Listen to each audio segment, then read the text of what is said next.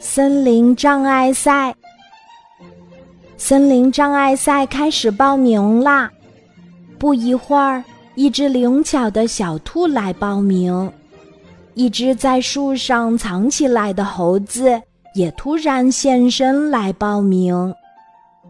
一只小熊走过来了，它也报了名。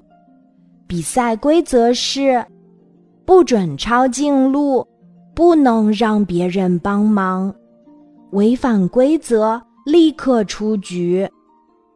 大象裁判一声令下，小兔、猴子和小熊飞快地往前跑。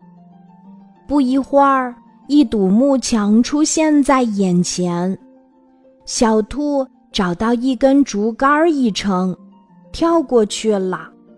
小熊拆了几根木头，也过去了。猴子顺着小熊走的路也过去了。接着，他们碰到了蹦床，小兔和猴子都轻易的过去了。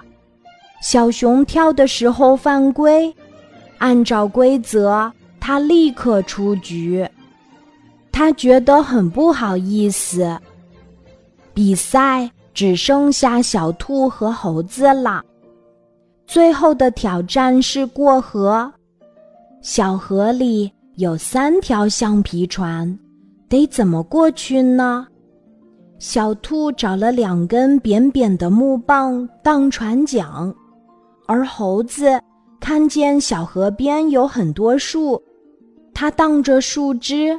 先到达了终点，最终冠军奖杯给了小兔，因为猴子违反了规则。